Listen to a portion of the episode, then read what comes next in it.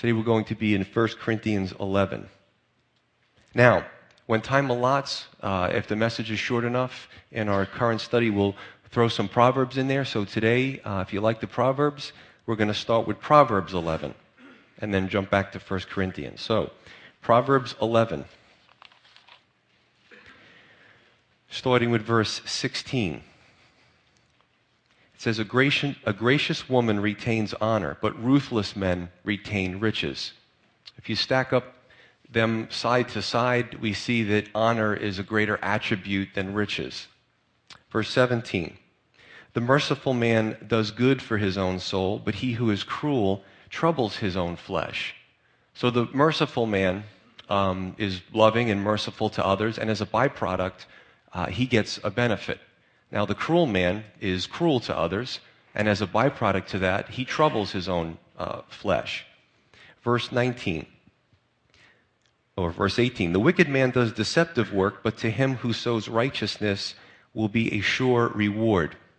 The wicked man looks for temporal or fleeting pleasures through deceit, but the righteous we know will reap eternal rewards. 19. As righteousness leads to life, so he who pursues evil pursues it to his own death. There's really two types of people in the world those who are righteous in the sense they're reconciled to God, right? Through Jesus Christ, we know. And the rebellious and the wicked find death and ultimate judgment. You see a, really just a common theme through these uh, eight, eight or so proverbs.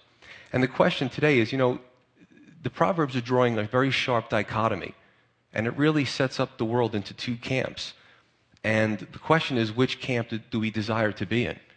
If you're not familiar with the Bible, you may not be sure. But the Bible says that you can have eternal life. You can be on the side of the righteous. You just have to give your heart to the Lord. Trust Jesus Christ as your Lord and Savior. As we continue, verse 20 Those who are of a perverse heart are an abomination to the Lord, but such as are blameless in their ways are his delight.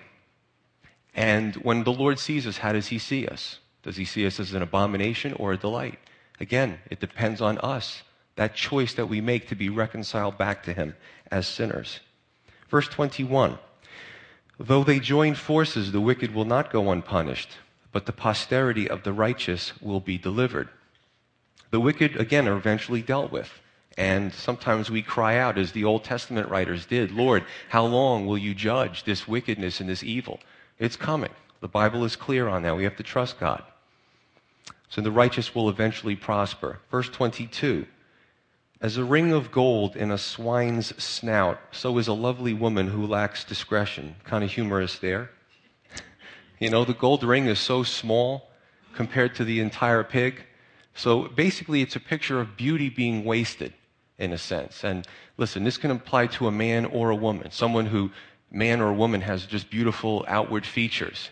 And then they open their mouth, and it's filled with shallowness. It's, it's filled with materialism. It's filled with, um, you know, carnality, right? And basically, it, it's a shame. It's like a gold ring in a swine's snout, in a sense. And verse 23, it says, The desire of the righteous is only good, but the expectation of the wicked is wrath. And the righteous have an overriding desire to please God. Now, some may say, Well, gee, I'm a new believer and I'm still sinning. But the difference is your desire is to please God, right? Jesus is our standard. It's he's a, he, he set a very high bar, and we're always looking to attain that on this side of eternity. But the wicked, they're only going to get wrath in the judgment.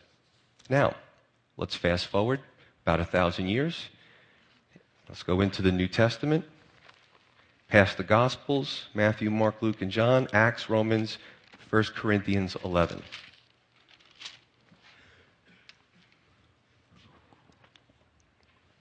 We saw the last time that there were Christian liberty issues regarding to personal liberty, and be careful of um, falling away like the children, many of the children of Israel did, and ending really with whatever we do as believers, we do all to the glory of the Lord. And today we're going to see disorder, distraction, uh, issues in the public assembly, the church assembly, and really what the underlying threat is. There's going to be, um, as we read it, a surface issue but as always with the Apostle Paul, there's a deeper, richer thread of uh, spiritual truth underlying that. Verse 1 The Apostle Paul says, Imitate me, just as I also imitate Christ. Now, this is technically in chapter 10. We know that chapter divisions came hundreds of years later after the Bible was codified. But the word for imitate in the Greek is mimetes, where in the English we get the word mimic from. And, you know, should we say that the Apostle Paul is being a braggart here? Imitate me. No, we're not.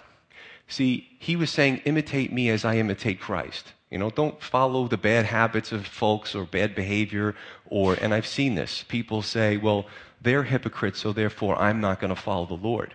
No, that's not, God's not going to use that as, He's not going to allow you to use that as an excuse. But imitate me as I imitate Christ. If we were discipling someone or we were mentoring someone, could we say with a clear conscience, folks, for the most part of our lives to that person, just whatever I do, you do? And that's a, a good question that we need to ask ourselves. We deal with neighbors, we deal with coworkers. They may think you're a Christian, know you're a Christian. We deal with um, maybe new believers, right? And the point is, and the question is, can we say, as we look in the mirror, my life as a whole, imitate me? And as Christians, we need to hold up that mirror often and take a look at ourselves. And this book is a mirror as we look into it. Do we measure up to a person in Christ that can say, imitate me? It's a good question. Verse 2 Now I praise you, brethren, that you remember me in all things and keep the traditions as I delivered them to you. See, the Corinthian church mostly kept the truth, they mostly kept the foundations. But the Corinthian church had a lot of problems, especially 1 Corinthians, we see that. However, if they didn't keep the traditions, if they didn't follow the true gospel, if they didn't um, see the principles, the biblical principles that the Apostle Paul laid down, that church would have just blown up. It would have imploded. It would have disintegrated. So, even with all the problems in the Corinthian church, there was a good remnant. There was a good thread there. There was a good foundation that the Apostle Paul could work with. And we'll see in 2 Corinthians that they cleaned it up a lot, right? And they, and they became thriving. Okay, verse 3. But I want you to know that the head of every man is Christ, the head of woman is man, and the head of Christ is God. Every man praying or prophesying, having his head covered, dishonors his head. But every woman who prays or prophesies with her head uncovered dishonors her head, for that is one and the same as if her head were shaved. For if a woman is not covered, let her also be shorn. But if it is shameful for a woman to be shorn or shaved, let her be covered. For a man indeed ought not to cover his head, since he is the image and glory of God. But the woman is the glory of man. For man is not from woman, but woman from man. Nor was man created for the woman, but woman for the man. For this reason, and the woman ought to have a symbol of authority her, on her head because of the angels. Nevertheless, neither is man independent of woman, nor woman independent of man in the Lord. For as the woman was from the man, even so man is also through the woman, but all things are from God. Judge among yourselves, is it proper for a woman to pray to God with her head uncovered? Does not even nature itself teach you that if a man has long hair, it is a dishonor to him? But if a woman has long hair, it is a glory to her, for her hair is given to her for a covering. But if anyone seems to be contentious, we have no such custom nor do the churches of God. It's a good thing that one wasn't full. Uh, verse 3 through 16. Now, we might be surprised to learn that what we think the Apostle Paul is saying is different than what the Apostle Paul is actually saying. Okay? And what we have to do is the elucidation lies in the cultural and historical aspects um, that the Apostle Paul is dealing with first. Back then, women had there was a, a, clear differentiation in the sexes based on hairstyle in Corinth. All right, the women had, for the most part, long hair, and they would wear a shawl or a head covering, and the men would have short hair. Now, it's interesting because as Americans, we don't really observe that. And as Americans, sometimes we become egocentric. See, if you go out into most of the world, a lot of those customs are still prevailing. All right? Now, to give you a little background, which will help you understand what the Apostle Paul is saying, we have to go into history. In Numbers 5 in the Old Testament, right, one of the punishments uh, for an adulterous woman was to have her head shaved. Now, fast forward to the Hellenistic culture, the Greeks. The pagan high priestess, when she would do her pagan activities, she would, you know, have, she would flout those, those customs no head covering, shorter hair. And the last point, which really is going to hit the nail on the head, is the Greek temples, right? They had the temple to Apollo, they had the temple to Aphrodite, and the temple to Aphrodite boasted 1,000 female prostitutes. Now, the way that the woman or the prostitutes would distinguish themselves from the rest of the women in society was to have no head coverings and very short hair. So when we go into history, we kind of understand what Paul is talking about here. And with the short hair, the woman would be signaling any men in the city that she was available for a transaction. Now, it should be noted, too, that when men would take a Nazarite vow, there were some exceptions, they would let their hair grow long. That was one of the ways you could recognize a man who was taking uh, a Nazarite vow. And a lot of these issues, see, I don't believe that this is a sin issue. This is an indigenous issue to Corinth. Okay? There was particular issues in Corinth that had to be dealt with, but we can still take the message and use it in modern day America. And listen, I don't want to get caught up in splitting hairs at this point, uh, so let's continue to move on here. All right, anybody paying attention? okay. So what you have is this nice Christian Corinthian girl exercising her freedom in Christ. We've talked about this. She goes out into the, the, um, you know, the area and she, you know, I don't have to wear a head covering, grow my hair short. Well, unfortunately now she's going to be taken for a woman of loose morals. And that's not the example that they want to set. Now here's the irony.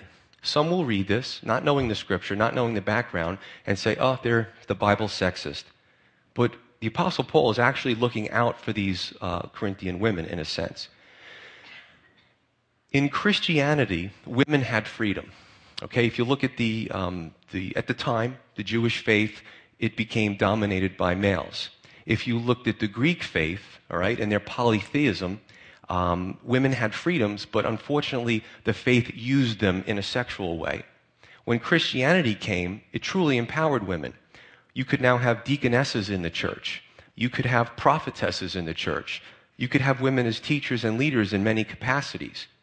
But moving too fast could have caused a cultural catastrophe and the message of the gospel would have been lost.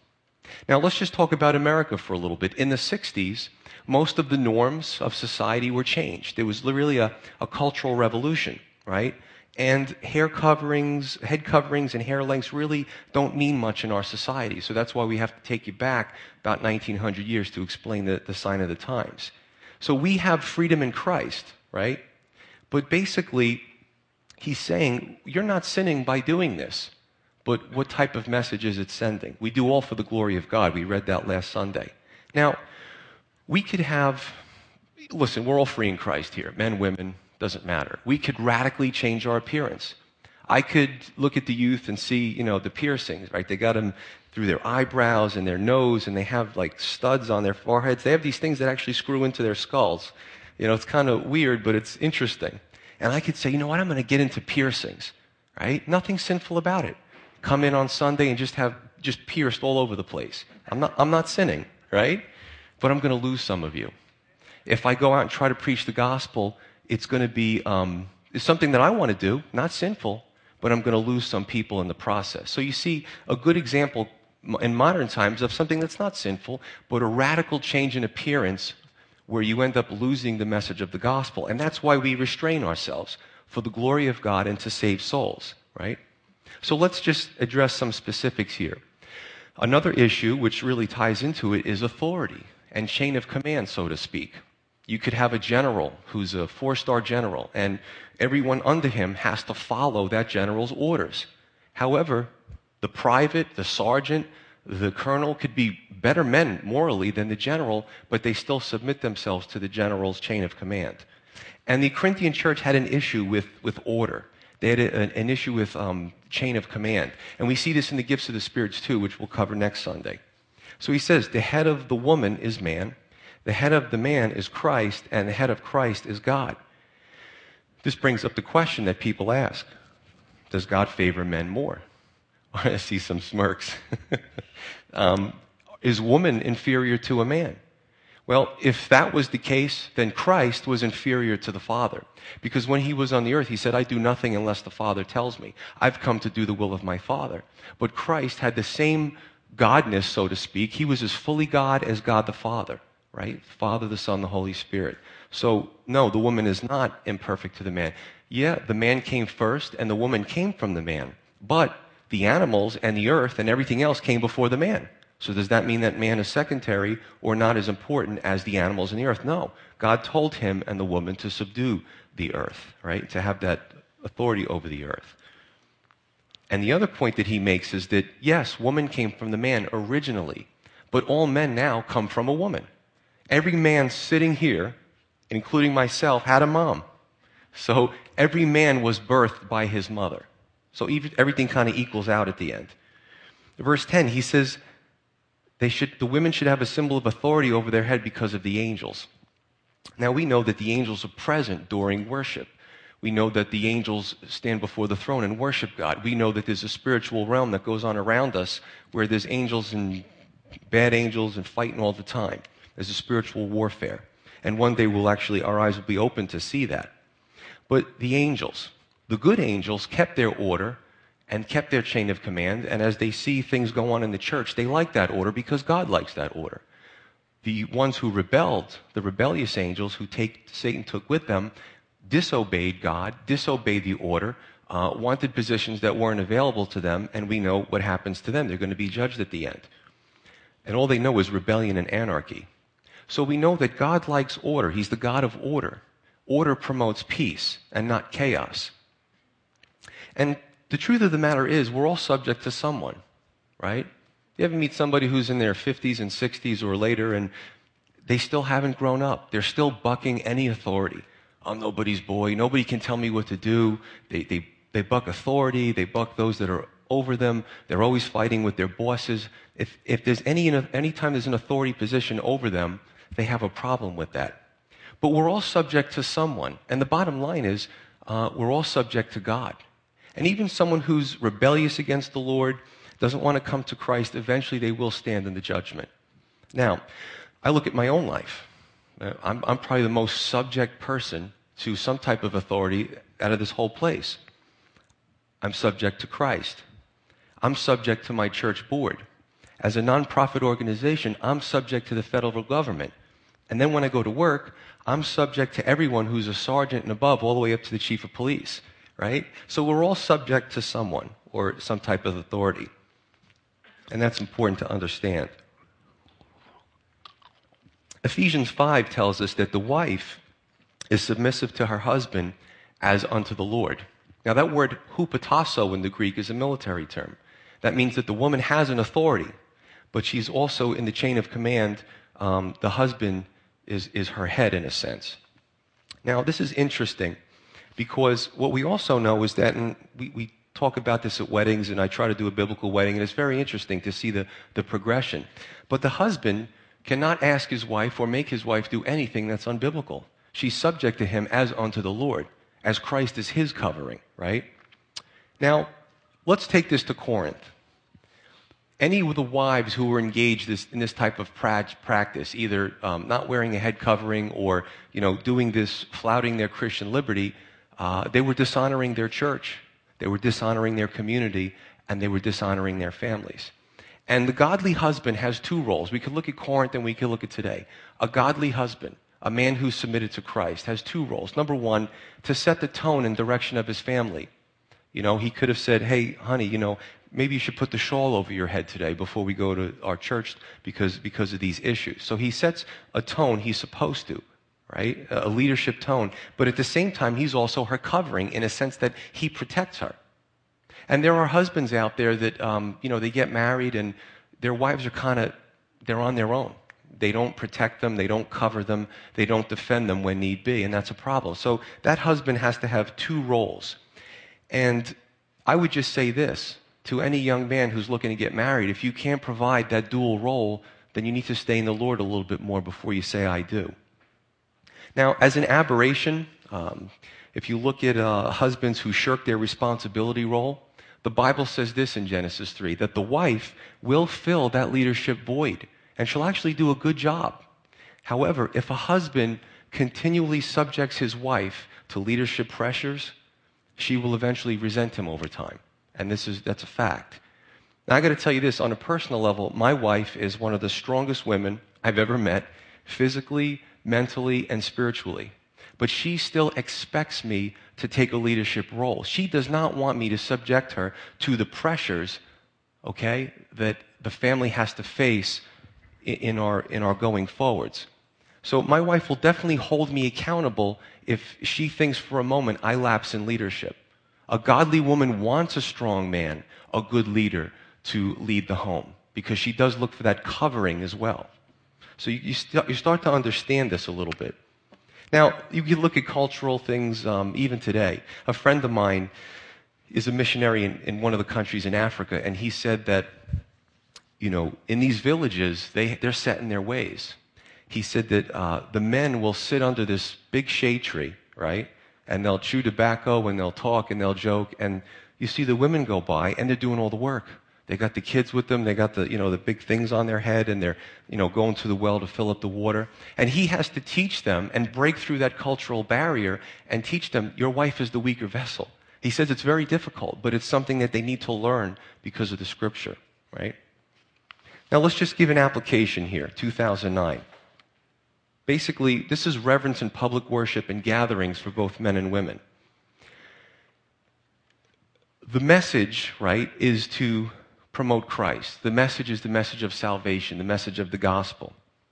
And we have to weigh the gospel message with any freedoms we might have. And if they're in competition, the gospel has to win. Let me give you an example. Let's say one of our wonderful, godly Christian sisters from our fellowship goes to the Middle East. You know, takes a plane, goes to visit another church. And they wear shorts and a sleeveless shirt because it's hot there. Well, we see that all the time in America in the summer. I guarantee you, in certain cultures, they will not only be shunned by the Christian men, but they'll be shunned by the Christian ladies as well. And the message of the gospel is completely lost. Now, by the same token, let me use myself as, a, as an example. Let's say I'm invited to speak at a very conservative, traditional church in New Jersey, right? And, you know, I don't want to wear the suit and tie. It's the summertime. I want to go in shorts, right? Some, especially Calvary pastors, they'll wear the shorts and the, the flowered shirt, right? I go into one of these traditional churches looking like that, I guarantee they won't hear anything that I have to say. It's a cultural issue, right? In the bulletin, it might as well say under message, the pastor wore shorts, because that's all anyone's going to remember right? So you understand where we're going with this. Uh, when a friend of mine passed away a few months ago, we performed the, or officiated the funeral service at another church. And uh, I talked to the pastor. He gave me a whole list of things that I need to do and not to do. They weren't unbiblical. But he's basically saying, if you want to use my home, this is the, even though I'm not going to be there and our folks aren't going to be there, this is the way I want you to do it. Now I could say, hey, bro, I'm free in Christ, man, and have an argument with him, and the funeral doesn't get done. Or I could just say, no problem, brother, I will do that. And I humbled myself and I submitted it to his authority and his request to me. Right? So you see where this is going. So, you know, hair coverings and, and you know, hairs and coverings and all that are really not the issue. The issue is being sensitive to the impression we make on the communities we're trying to save. Otherwise, folks, it's all about me. If you really think about it, my rights, my benefits. And that's what we see in America. You know, well, the government can't do this. I have the right to do this. Or, you know, I'm entitled to this benefit. Or, um, you know, I've served my time, so this is what I need. This is what I should get. And sometimes we have to lay aside our, our rights to uh, serve the Lord and get the gospel message across. Verse 17. Now, in giving these instructions, I do not praise you, since you come together not for the better, but for the worst. First of all, when you come together as a church, I hear that there are divisions among you, and in part I believe it. For there must also be factions among you, that those who are approved may be recognized among you. Therefore, when you come together in one place, it is not to eat the Lord's Supper. For in eating, each one takes his own supper ahead of the others and one is hungry and another is drunk. What? Do you not have houses to eat and drink in? Or do you despise the church of God and shame those who have nothing? What shall I say to you? Shall I praise you in this? I do not praise you. Second problem in the church of Corinth in chapter 11 was the Corinthians not regarding the taking of the Lord's Supper or communion. In this particular instance, and there were other problems with divisions, you know, they had their favorite pastors and they would have their little factions about who they liked better Peter, Paul, whoever.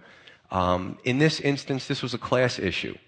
Now, again, understanding the culture at the time, there were many slaves in the Grecian, well, it was the Roman Empire, but uh, there would often be that slaves that came to Christ. And they would, at some point, have some liberties and be able to go to church services.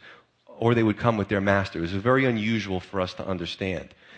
And what happened was they would have their love feasts or their agape feasts. And it would be followed by the Lord's Supper or communion. So, in other words, sort of like our potlucks, right? People would get together, everybody would bring something, they would share the meals, they would break bread, and then they would, um, you know, participate in communion afterwards.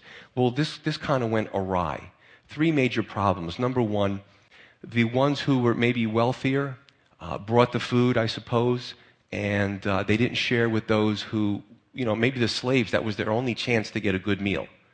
Uh, and they, you know, it was bad enough they were oppressed by society, but now they come into church and they're hungry. They're not being shared with, right? I'm not, I'm not going to eat with that person. This isn't the church. The second part was they ate with their own cliques, right? People got together. Again, we see the factions in the beginning. We see the factions now, these little cliques that happen. And, uh, you know, you're not my clique, so you can't eat with me. And the third point was, well, I guess some of them had too much communion wine and they got drunk. So this, this was a, a real issue here. I suppose if we could look at the United States or look at 2009 and uh, maybe even in our fellowship, to give you an example. Let's say, and appropriate, we're having a potluck on November 1st. Everybody comes. Now, what happens is, this is hopefully doesn't happen, some don't, don't bring anything, but then go up for seconds. And then by the time the ushers and those who are serving get to eat, there's nothing left, right? So you can see a, a modern application. And I just scared everybody, and on November 1st, no one's going to be the first one online. You heard what Pastor Joe said last week.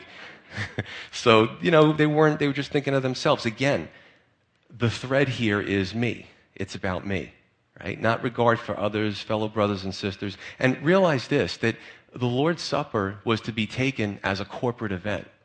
And, and we'll get into that. Verse 23. For this, for I received from the Lord that which I also delivered to you, that the Lord Jesus, on the same night in which he was betrayed, took bread. And when he had given thanks, he broke it and said, Take, eat. This is my body, which is broken for you. Do this in remembrance of me. In the same manner, he also took the cup after supper, saying, This cup is the new covenant in my blood. This do as often as you drink it in remembrance of me. For as often as you eat this bread and drink this cup, you proclaim the Lord's death till he comes. Therefore, whoever eats this bread or drinks this cup of the Lord in an unworthy manner will be guilty of the body and blood of the Lord. But let a man examine himself, and so let him eat of that bread and drink of that cup. For he who eats and drinks in an unworthy manner eats and drinks judgment to himself, not discerning the Lord's body. For this reason, many are weak and sick among you, and many sleep or are dead. For if we would judge ourselves, we would not be judged. But when we are judged, we are chastened by the Lord, that we may not be condemned with the world. Therefore, my brethren, when you come together to eat, wait for one another. But if anyone is hungry, let him eat at home, lest you come together for judgment, and the rest I will set in order when I come. So he goes more into the Lord's Supper and how we're supposed to regard the Lord's Supper or remembering uh, Jesus' death and resurrection. Now, really, what we're supposed to remember is Jesus' death, his resurrection, and his coming again. Now, some will say, well, what about his life?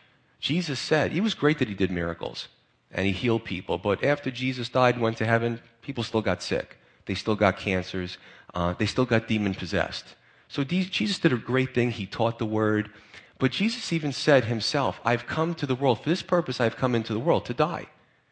So we remember his death, and that sounds kind of morbid, but what about his death? That he died for our sins. It was a substitutionary death. And that's important Because if he didn't die for our sins and he did all the miracles and maybe hung around for another 30 years and said, you know what, I don't feel like going to the cross. That, that's just going to be too painful for me. We'd all be in a lot of trouble right now.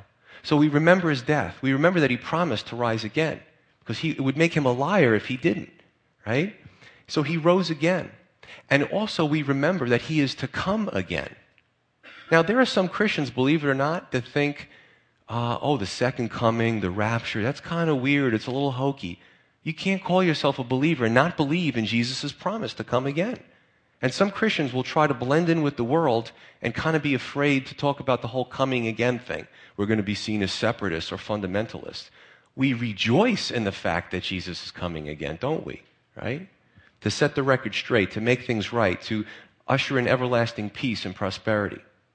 So eating in an unworthy manner is like defiling um, this whole thing about Jesus and his promise, right? And it, it'll bring about judgment. Verse 28. When we we read this, when we take communion, he says, Let a man examine himself, and then let him eat of that bread and drink of that cup. Let a man examine himself. You see, God always allows for true repentance. Now, listen, who's, raise your hand, who's really worthy here to take the Lord's Supper? Okay, good. You got it right. I'm not going to raise my hand. None of us are worthy of what Jesus did for us. However, we can make it worse by calling ourselves Christians and harboring um, deep resentments or deep sin issues and not confessing them towards the Lord. You know, life is a, a daily um, event of messing up, falling down, and then getting back up, asking the Lord to help us up and to help us walk, walk stronger the next time. So, whatever you're into, whatever you've done, you can repent. You can take that moment to examine yourself, an introspective look, and ask for that true repentance so that we're not defiling the Lord's Supper, right? So no matter where you're at, even if you're an unbeliever, you can come to the cross today. Right? Today is the day of salvation, the Bible says. You can repent of your sins and start walking with the Lord. And verse 30, he says, Many are weak and sick and have fallen asleep. Well, that was a euphemistic term to have died. That's what that means. Now, here's something that's interesting. When we read the book of Job, we look at Job and his friends, and we know that his friends were great in the beginning. They listened, and then they all started accusing Job. Well, you must have lost your family. You must be sick because you have some unconfessed sin in your life. And we all say, oh, Job's friends got it wrong. God even said his friends got it wrong. It, it was, it had nothing to do with that. And then we get into the mindset that man, sin never causes sickness. That's not true. That's the other extreme. Dave did a good job on Wednesday teaching about the extremes in Christianity and how uh, certain folks fall on one extreme or the other. There are times that persistent sin is a, is a, is a cause of sickness. And sometimes we have to look at that in our lives and root it out. Be mindful that our behavior sometimes invites judgment and discipline from the Lord. Verse 31, he says, But if we judge ourselves, we would not be judged. But in the same letter we read before, uh, Paul says, I don't even judge myself. Apparent contradiction? No. The prior context was a greater judgment, right? Um, I don't even judge myself. I'm not even worthy to stand in judgment of myself. But in this meaning, and we've talked about this, we had a, a, a, sermon on, on judging, and there's literally dozens of Greek words for judging, and they have different nuances. Even in the English dictionary, if you look at the synonyms list, it's one of the longest for the word judge. So, in this sense, he's saying we need to examine ourselves. If we judge ourselves, if we deal with ourselves and we repent and bring it before the Lord, it's good. Because now God doesn't have to deal with us. We've corrected it on our own. And we see that with our kids too, don't we? If they come forward and do the right thing and, and, and show that they're making concerted effort uh, to change their behavior, well, we're going to be easier on them. And that's the way it should be. And God does that with us too. Verse 32. But when we are judged, we're chastened by the Lord, that we may too not be condemned with the, that we may not be condemned with the world. If it gets to the point where the Lord has to deal with us, He will, because He loves us. Hebrews 12 speaks about Christian discipline. And in the Bible, the writer of Hebrews says that uh, if God loves us, He chastens us, He disciplines us. If He didn't love us, we would be illegitimate children and He wouldn't do anything. So there is a time if we don't see and we're that stiff necked and we don't see our own hearts that the Lord has to deal with us. Sometimes it's time for discipline, the rod of correction from the Lord, right? And the last two verses, he says, Therefore, my brethren, when you come together to eat, wait for one another. But if anyone is hungry, let him eat at home, lest you come together for judgment. And the rest I will set in order when I come. And this is love for both the Lord and each other. Now, understand this that the Lord's Supper is interesting. There's two facets to it. Communion is personal and it's interpersonal. It's personal. You know, when, I'm, when we do eat, take the bread and take of the cup, uh, it's a personal thing. Wow, the Lord died for my sins. And in, in that sense, those, you know, we're all me centered. It kind of works for us because it was a personal thing that God did for us. Right? He loves us personally. But there's also another facet to it. There's other people taking the Lord's Supper along with us. It's interpersonal, right? And in some fellowships, um, uh, and I've heard this, they'll say, you know, look into each other's eyes. And I think that's really neat to look at each other as we're handing out the elements. These are your brothers and sisters. It's interpersonal. We do it together as a group. And I think we're good at doing things personally, but is, uh, especially American Christians, that interpersonal thing needs to be worked on. The church needs to be more co- cohesive. We can do the personal worship thing, but the interpersonal worship thing is just as important, right? Get to know our brothers and sisters who we're going to be spending eternity with. The last thoughts on the Lord's Supper. Um, and I look at this as a fourfold uh, affliction that Jesus had to suffer. You know, fourfold. And I'll start with the easiest and get to the worst. Well, we all think, or and I've heard this said, and you know, you've seen the movies, and they're driving the nails in, and boy, that must have been painful. Nobody likes pain. That must have been miserable. But I'm going to tell you, I believe that was the least of the four. You know, and not to be a little macabre, but they've done uh, research and they've done studies, and uh, there was one lady who survived uh, like 25 stabbings. And she said she felt the first two, and the rest she didn't feel. It just was like, uh, you know, it, she was deadened. There's chemical reactions that go into your body. There's endorphins that are released. And, you know, pain eventually is controlled or it's tolerable at some point. So I don't think the pain was the worst of the crucifixion, although I wouldn't want to go through that. And none of us would. So you have the pain issue. Second point, death. God, for the first time, is going to experience death. I'm sure that was troublesome to the Lord. For all of eternity past, he never had to go through death. He went through death for us because he loves us that much. So, hey, this was going to be a new thing for Jesus. I never died before, and he's going to die now. Now, here's the, the worst two separation from the Father and bearing the sins of the world. And I've said this before. This is the first time and the last time in history during the crucifixion that God was separated from God. And that's really hard to wrap your mind around. You know, my God, my God, why have you forsaken me? God the Son and God the Father, at the first time, last time in all eternity, are separated. And he had to bear the sins of the world. I think that was really one of the worst things. He who knew no sin, not familiar with sin, because he's God, became sin for us. That's pretty, you know, you need to ruminate on that. That's pretty intense. Now, what I find interesting is if we look for, again, a thread that flows through uh, both of these, and, you know, I, I was trying to think about how to put these together, and I thought of the love chapter, chapter 13, which we're going to read. And even those who are nominal believers, or maybe not believers at all, they've heard the priest or a pastor or somebody read the love chapter at a wedding. And we get the misunderstanding that the love chapter stands by itself. Oh, that's a really cool chapter. We really like that to take it out and use it for our benefit. But the love chapter goes with everything. It's right kind of there in the middle of that letter. The truth is that the culmination of the entirety of Paul's writings to the Corinthian church had to do with love. So everything we've we cover from uh, chapter 1 to chapter 12 and then to the end of the book and beyond love is, is the, you know, looking forward and looking back. That chapter is very important. It has to do with everything. You know, Jesus said that you will know, those will know that you are my disciples if you have love for one another. And to love for the community that they were ministering to. And that was a lot of what the Apostle Paul was talking about. The underlying understanding is that if you really love those you're ministering to, you will limit yourself and you will not take rights that maybe you're entitled to. And if the Corinthians really loved each other in the church and loved their community, this First Corinthians probably would have been a lot shorter There would have been a lot less correction because they would have gotten it. So I guess my question is as American Christians, where do we stand on this? And, you know, yeah, okay, it's all about me. You've heard me say that before, but I think that there's some things. Listen, I say we, I'm part of this too, right? We, the whole we mentality is pervasive through our culture. And it's something that it's, it's, it's timeless. It never gets old because we all need to stop and look at ourselves and say, is it all about me in my life or is it all to the glory of the Lord? My entitlements, my clique, my schedule, my money, my personal happiness, right?